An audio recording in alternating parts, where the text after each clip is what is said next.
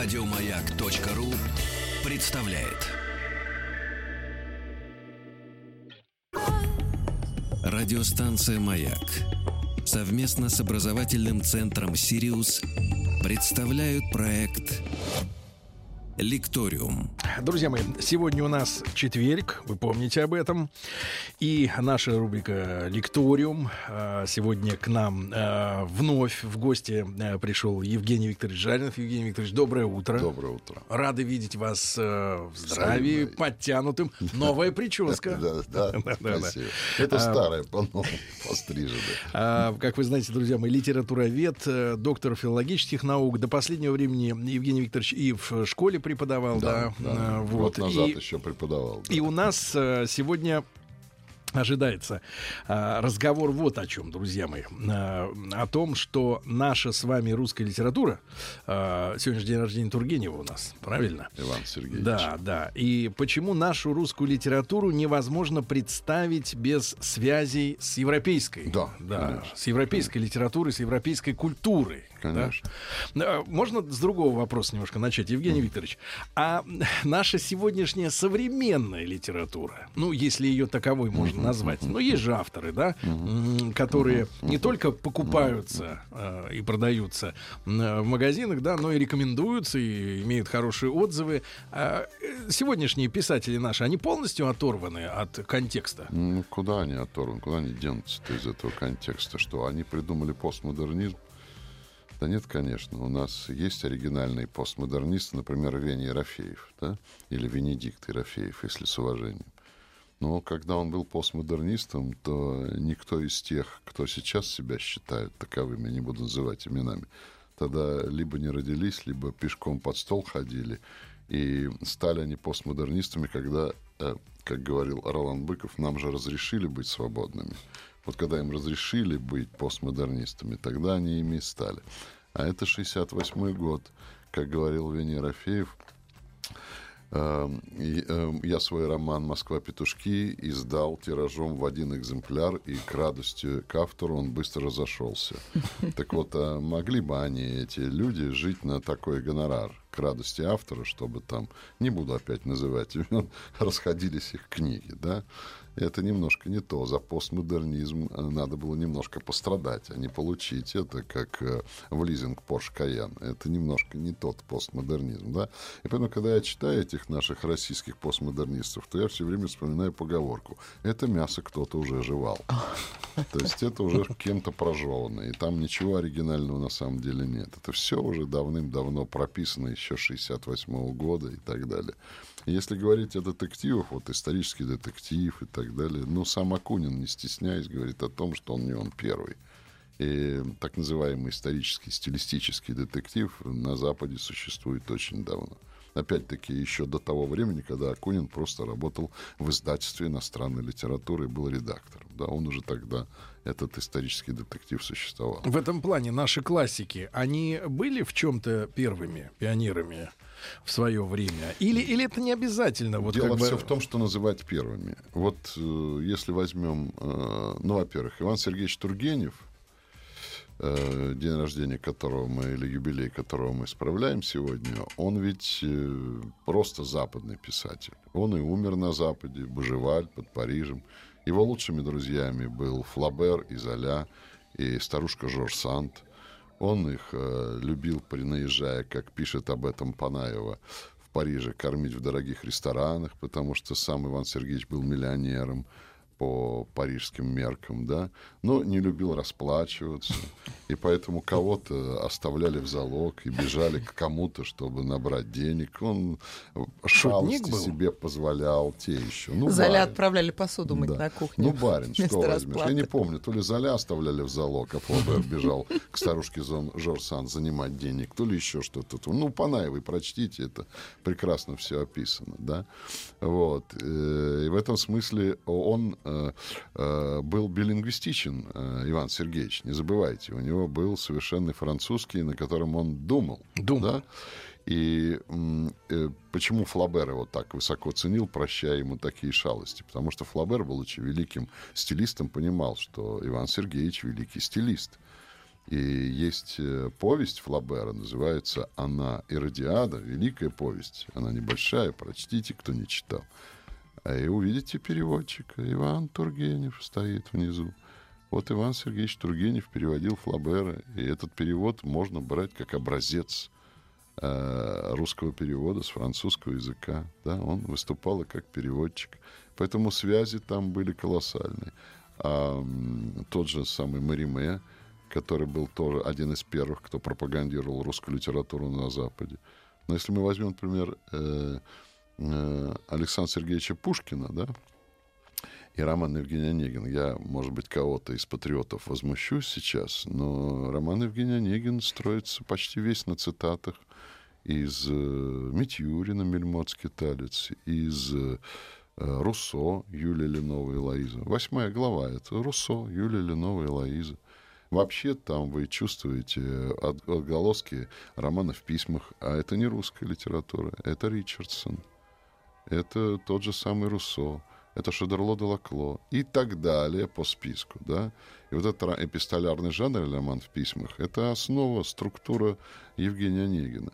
Да и сам, заметьте, образ Евгения Онегина, он настолько же русский, насколько и западный. Там все время присутствует Чарльд Гарольд, да, там все время присутствуют ссылки на западноевропейскую классику. Да и сам э, Александр Сергеевич Пушкин, он западного образования человек. Он также билингвистичен, как Иван Сергеевич Тургенев. Помимо французского у него еще был итальянский, как это говорят, э, э, как бы сказать, школьная латынь. Он латынь, э, он знал довольно по латыни, чтобы эпиграфы разбирать, да. Э, у него был английский, который был с мощным французским акцентом, как говорят современники, но Шекспира он читал, и Байрона он читал. В оригинале. В оригинале. И Митюрин, «Мельмотский талец» — это его любимый роман. И Ян Потоцкий, рукопись, найденная в Сарагосе, польский роман, написанный на французском языке, это его любимый роман. Вообще литература в XIX веке в основном существует на французском языке.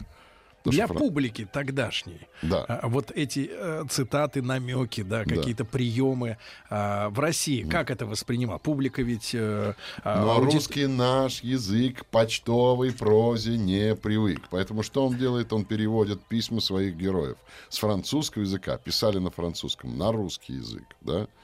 Потому что, вообще говоря, Пушкин стоит у, истот, у истоков возникновения литературного русского языка. Это Карамзин, Пушкин. А до этого что пишет Пушкин о Державине? Угу. Державин великий поэт, если бы не было бы столько грамматических ошибок. Потому что, извините меня, Державинский стих — это стих вообще шумеро-акадской цивилизации. Вот дайте сейчас э, э, ребенку прочитать, он не соединит одну фразу с другой.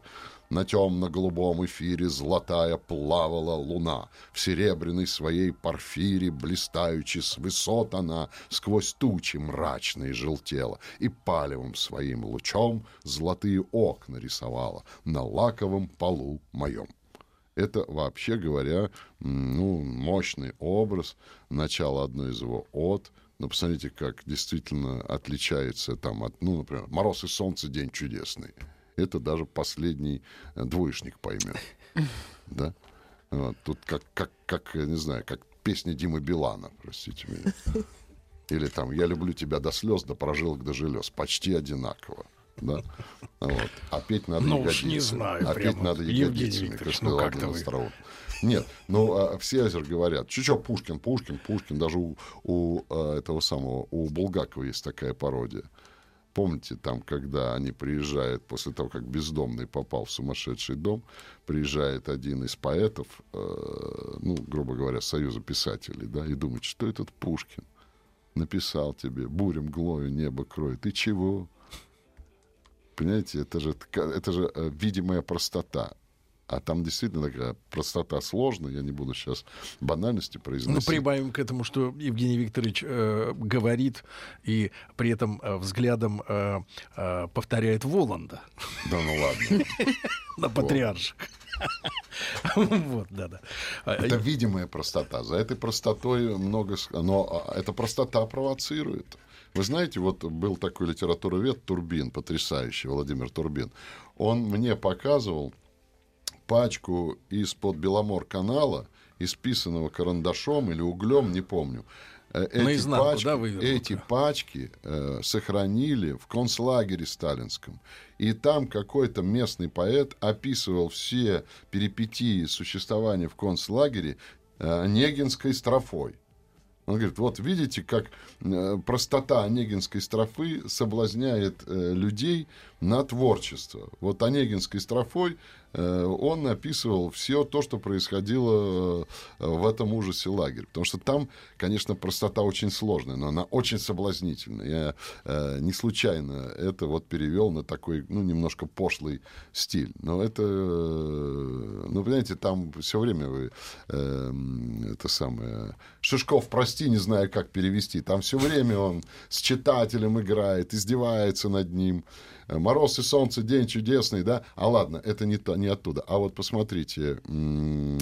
э, И серебрятся средь, средь полей, читатель ждет уж рифмы розы. На, вот возьми ее скорей. Это же все время игра с читателем, который, как бы, знаете, предугадывает рифму. А, ты такой умный, на, получи свою рифму, понимаете? Евгений Викторович, но при жизни Пушкина он как воспринимался аудиторией? То есть вот его произведение? Потому что, когда он умер, да... э, Живым он воспринимался, прежде всего. Потом он забронзовел, а, потому что, когда хотят э, похоронить а, опасного поэта, то его...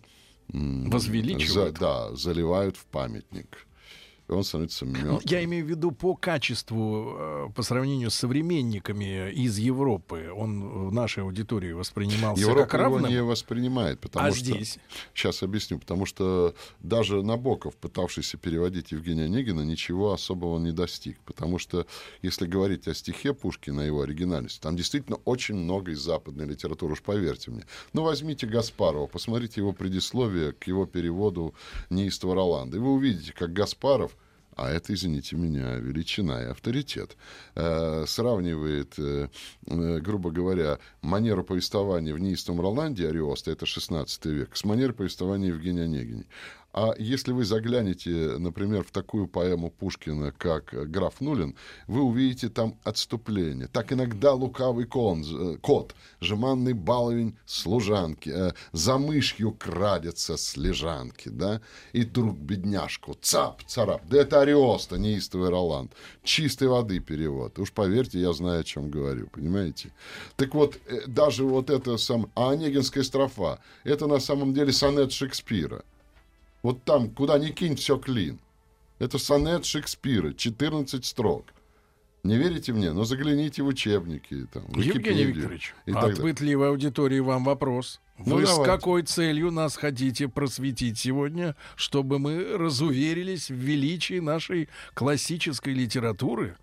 А, Как говорится, пристегните ремни. Сейчас будет фигура высшего пилотажа, дорогие патриоты. Не вывалитесь, главное, из седла своего патриотизма. Так вот, э, дело все в том, что я вам говорю то, о чем говорят ну, на первом курсе любого лит, э, литфака. Просто, ну, как говорится, невежество вдохновляет.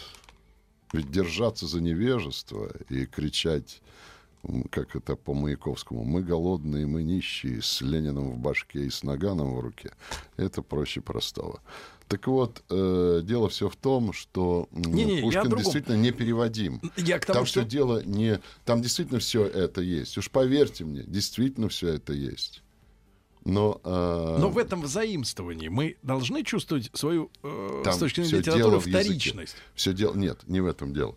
Это все равно не Ариоста, это все равно не Байрон, это все равно не Руссо, это будет именно Пушкин, потому что я вот все время задавался вопросом, вот это у него, вот это у него. Ну, по- почитайте комментарий к Евгению Онегину Бродского. Это не поэт Бродский, а однофамилец, известный пушкинист и литературовед. Почитайте комментарий к Евгению Онегину Лотмина Юрия Михайловича. Почитайте комментарии э, того же Набокова. Вот хотя бы три этих комментария. И вы удивитесь, как прав профессор, да, который так соблазняет, это, сексуально пристает к вашему патриотическому невинному разуму. Так вот, это самое, э, тут такая вещь, э, мои дорогие. Э, вы э, просветитесь, и тогда меньше будет э, всяких глупых воплей. А в этом смысле вот какая вещь. Там действительно задаешься вопросом, если все так заимствовано, где же оригинальность? А оригинальность у Александра Сергеевича в интонации. Поэтому он непереводим. Вообще э, ни один большой поэт не переводим ни на один другой язык. Потому что фонетику не переведешь, паузы не переведешь, как бы это сказать-то, живую речь не переведешь. Ведь все величие Евгения Онегина не только в сюжетах, которые во многом заимствованы, а, как мне говорила одна учительница, да что же вы делаете? Так Пушкин все создал, а вы, получается, говорите, что он ничего не создал, да? А, я на это ей возражал. У него есть э, интонация. Интонация э, собеседника. Э, «Люблю я дружеские враки». Порой, что между нами названа пора меж волком и собаки. Вся прелесть Евгения Онегина не в тех благоглупостях, которые говорят в школе – то, что сейчас э, при наличии, так сказать, интернета и насильственного сексуального опыта наших детей, для них эти проблемы написала Татьяна первое письмо или не написала, вот к вопросу о том, что было только что в эфире, не существует. Для них нет этого запрета, этого табу. Это табу существовало в XIX веке когда девочек перед э, замужеством воспитывали в монастырях. Это совсем не то. Это другой социальный опыт и сексуальный в том числе. Там другое. Там вот удивляешься другому, как удалось на протяжении 200 лет сохранить эту доверительную интонацию собеседника. А интонации, мои дорогие, имеет, понимаете, как говорил великий Станиславский, вы одну и ту же фразу можете произнести с бесконечным количеством интонаций. И в соответствии с интонацией будет меняться смысл послания. И трагедия это заключается в да. том, что ее нет в интернете том-то Интонации. Да, да. Ее внимательно читать надо. Вот вам еще один пример, который привел э, Владимир Турбин на одной из своих лекций по э, Пушкину. Преподавателем ГУ 70-е годы. На его лекции бегали люди на люстрах висели. И я один там где-то на люстре качался и слушал. И он сказал удивительную вещь. Когда репрессировали, и везли э, московских, питерских интеллигентов вот в этих вагонах Столыпина, да, и запрещалось им брать с собой книги, да, то вот эти самые интеллигенты еще прошлой поры, 19 века, по сути дела, едущие в большинстве своем на смерть, на вымирание, они развлекали себя тем, что по очереди, наизусть читали Евгения Онегина. Евгений Онегин для русских людей был тем же самым, что Илиада Гомера для греков что Инаида Вергилия, что Евангелие для христиан ранней э, средневековой поры. Это был культурный код. Друзья мои, Евгений Викторович Жаринов сегодня с нами в студии. Радиостанция «Маяк» совместно с образовательным центром «Сириус» представляют проект «Лекториум». Дорогие друзья, итак, лекториум, наша традиционная рубрика. И сегодня у нас э, в гостях Евгений Викторович Жаринов, э, литературовед, доктор филологических наук, э, человек, который умеет пробудить ото сна тех людей, которые, может быть, подсознательно как-то дремали, да? За рулем. Ну, нет, нет, вот такое в широком смысле этого слова. И, значит, соответственно, высказаться. Да, спасибо за комментарии. Всем Евгений Викторович сегодня нас э, знакомит с проникновением культур да, да с тем, конечно. что э, не, не в вакууме э, была литература, Абсолютно. да, существовала, е, есть единый базис, правильно, да, конечно. можно так говорить, ну. единый ну, базис, вот, и э, э, Евгений Викторович, э, не разрешали, да, брать с собой литературу Не разрешали, людям. да, в столыпинских вагонах, вот в жуткое время из Питера, из Москвы везли этих интеллигентов, которые получили еще образование в царской гимназии, в царских университетах, и для людей той поры их было было не очень много. Ой, ой как немного. 70% э, населения России были крестьяне безграмотные. Э, интеллигентов было даже не 30%, как вы понимаете, а намного меньше.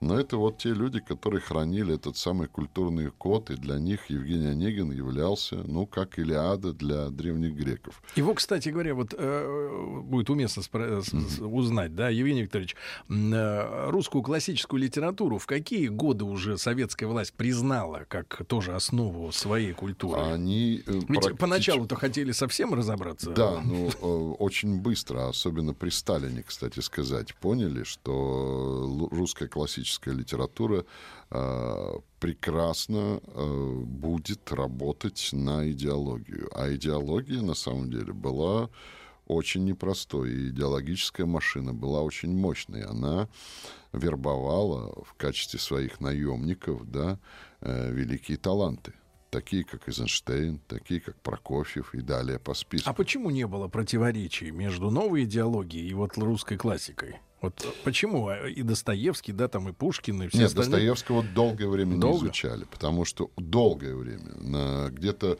Ермилов издал десятитомник э, Достоевского. Это был конец 50-х годов, если не ошибаюсь, и это был ренессанс Достоевского. Угу. А до этого все довольствовались только горьковским замечанием, что Достоевский реакционный писатель. Угу. Его вообще никто ну, в лучшем случае изучали повесть Троя Горького, которая написана как некая полемика с преступлением и наказанием Достоевского. Да? Uh-huh. Это в лучшем случае. Э, и так далее. Этого было достаточно. Его не упоминали. Но, но, сам, факт, но сам факт, что и Пушкин, да, и, и Толстой, дворяне, да. Э, это как-то вот им мешало, грубо говоря. А вы, вы... знаете, что революционно-демократическое движение, которое по э, Ленину Э, его знаменитая статья э, и памяти Герцена, и три источника, и три составные части марксизма и так далее, что на самом деле вот в памяти Герцена именно революционно-демократическое движение э, Ленин воспринимает как основу основ революционного движения, пролетарского движения. Его любимый автор Чернышевский, его любимый роман «Что делать» и так далее. Я имею в виду Ленина, да? Uh-huh. И, а революционно-демократическое движение, по, по сути дела, все было дворянским. То, что кто такой э, Салтыков-Щедрин Михаил Евграфович? Столбовой дворянин. Кто такой Писемский? Столбовой дворянин, да? Кто такой Писарев? Столбовой дворянин. Кто такой Некрасов? Столбовой дворянин. А что там осталось? Два представителя жеребячего сословия Чернышевский и Добролюбов? И все?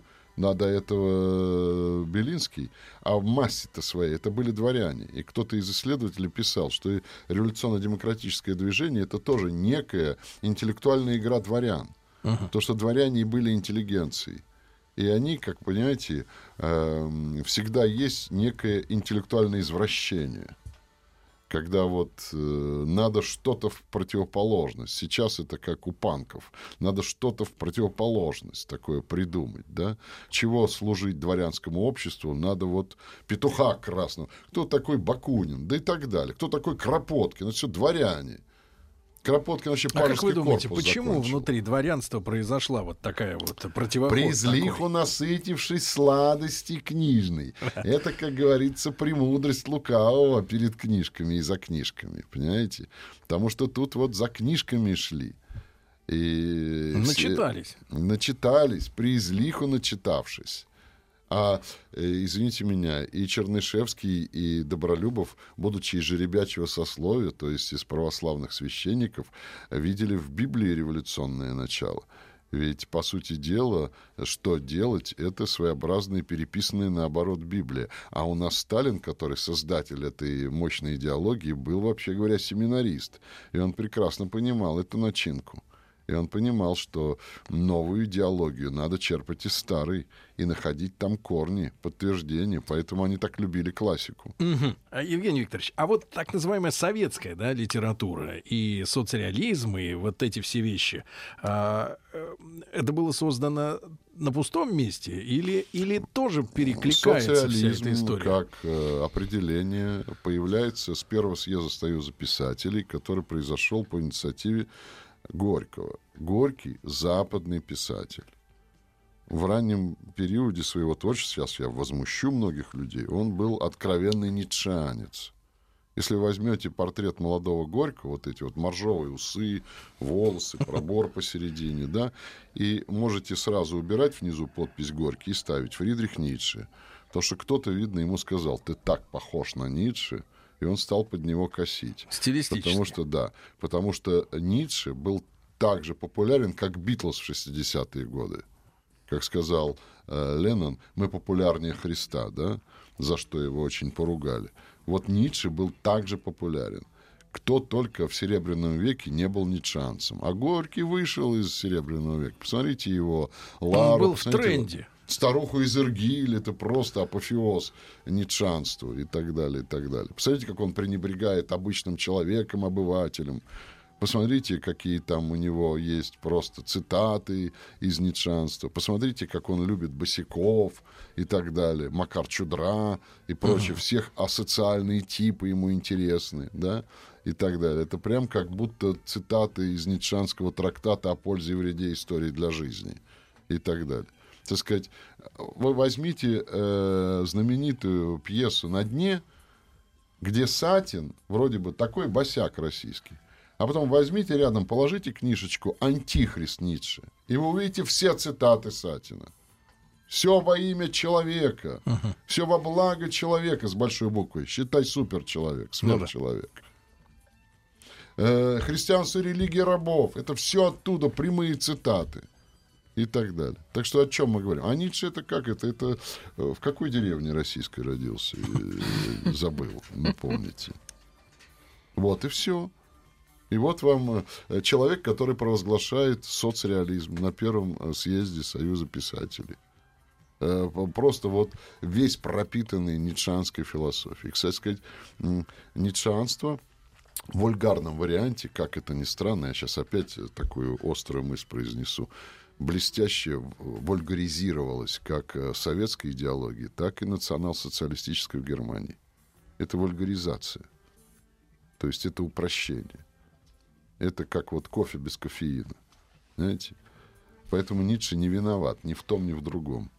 Угу. Поэтому, когда его проклинают, и там один, так сказать, полуграмотный человек кричал, да надо было сделать все, чтобы мать Ницше сделала аборт, чтобы этого гада не было на свете. И так далее, да. Но если так, то не получите Горького, не получите на дне, не получите Серебряного века российского не получите экзистенциализма, не получите много чего другого. Не получите вот то, что сейчас... Не получите современной системы образования, которая, как ни странно, ориентируется на о пользе и вреде истории для жизни, когда все упрощается и так далее. Ничего этого не получится. Тогда вы не загоните пасту назад в тюбик. Евгений Викторович, если возвращаться к юбилею, да, к дню рождения да. Тургенева, а Э, вы уже говорили сегодня о том, что друзья его, да, французские писатели, современники, да, да воспринимали... Это не я, это да, воспоминание да, Панаева. Воспри... Воспринимали как барина, да, барина. а с точки зрения литературы, он им был ровня, вот в их э, глазах? Э, да, конечно. Перед ним э, преклонялся такой великий писатель Франции Гюстав Лабер. А это великий писатель. Его величие заключается в том, что он, будучи писателем XIX века, писал в манере XX века. Вот я как помню, как на студии, на телевидении в Останкино мне посчастливилось, я присутствовал в этой студии вместе с Фрэнсисом Фордом Копполой. Uh-huh. Да? И это вот, знаете, вот когда великий человек с тобой рядом сидит, он как бы вот освещает всех своим величием, да. И он, я помню, все время перебивал Гордона, который, извините меня за грубость, нес какую-то чушь, и, про, и многие другие, и я, включая себя, тоже какую-то чушь нес. Ему, видно, это надоедало, что какие-то идиоты собрались, его сюда при, пригласили и прочее, прочее. И он нет-нет взрывался репликой, которая так мне вот как... Э, радость сердца кричал. «Ребята!» — кричал он нам. «Я сейчас читаю роман Флабера «Воспитание чувств». Типа того, что давайте о нем поговорим, о чем вы говорите. Это, то есть вот вам, один гений признает другого. Евгений что, Викторович, да. а вы, вы упомянули И сегодня... Флабера восхищался Тургеневым. Вы упомянули сегодня, а, ну вот, чудо а, двухсотлетней живости, да, интонации. Вот, я забыл. Вот мы опять вернемся к Столыпинскому вагону, где вот эти интеллигенты, перебивая друг друга, с той точки, точки, где застрял другой, начинали продолжать наизусть читать Евгения Онегина.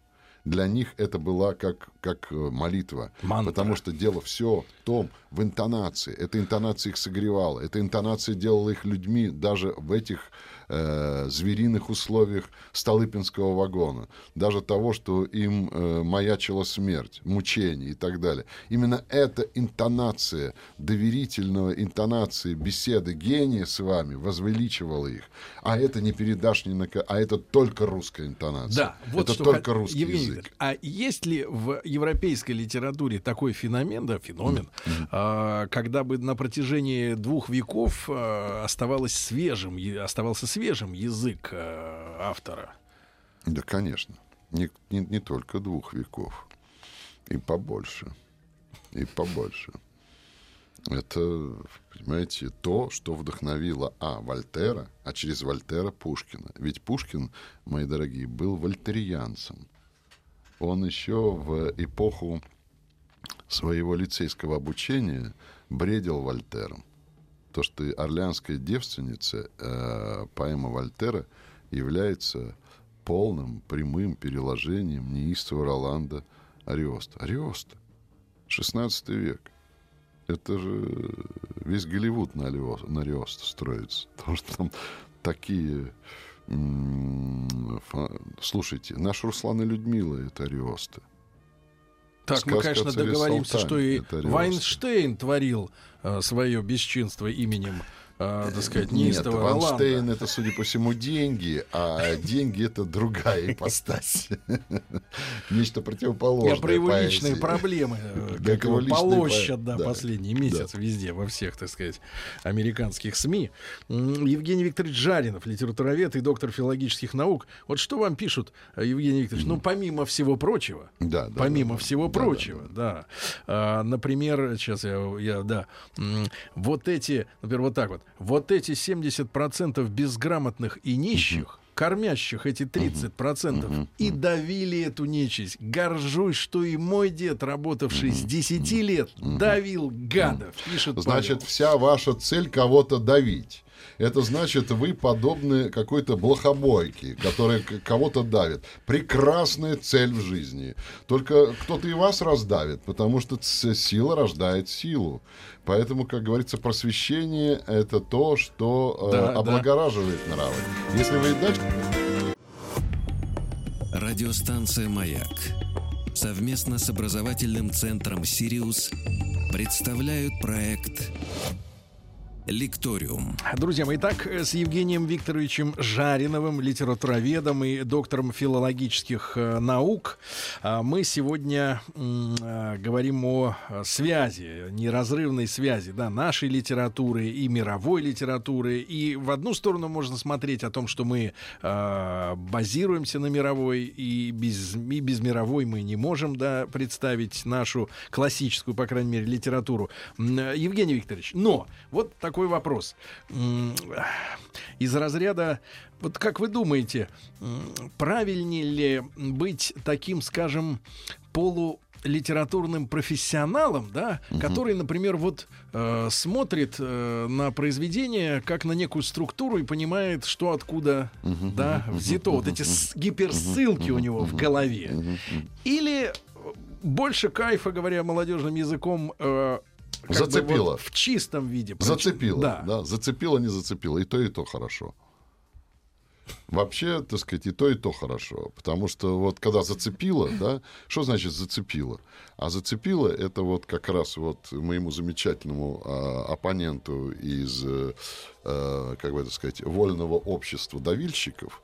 Так вот, э, так сказать, с чем я его и поздравляю, потому что это Вас весь тоже зацепило. раз- Не, ну понимаете, дело все в том, что это о, о, вот этот, э, извините меня, человек с одной извилиной, который тут же переходит в прямую кишку, потому что оно и давит, потому что надо же выдавливать из себя а, продукты жизнедеятельности. Так вот, он ведь вам произвел здесь, вот в этой своей простоте и наивности, ведь чем хорош дурак? Не случайно Умберто Эко хотел написать историю глупости.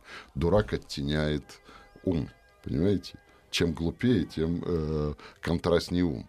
Так вот, э, дело все в том, что это вечное противоречие между культурой и между вот этой вот энтропией давления, глупости, бессмысленности и прочее, прочее. Да? Но ведь вы поймите, человек — существо идеальное — вот эти 70% населения, которые жили только по принципу выживания в суровых условиях э, страны и так далее, они ведь не делали историю. Они ведь были ее материалом. И этот материал прекрасно использовал такой манипулятор, как Сталин. И вы сейчас получаете всю эту радость. А именно культура является единственным, потому что человек — это человек культуры — это человек идеальный. Он не животное. Он не живет по принципу пищевой цепочки. Он Но ведь именно... есть люди, которые прекрасно обходятся без э, культуры. Ну, Дело с все точки в том, зрения... что а если они так прекрасно обходятся, то что они напиваются так?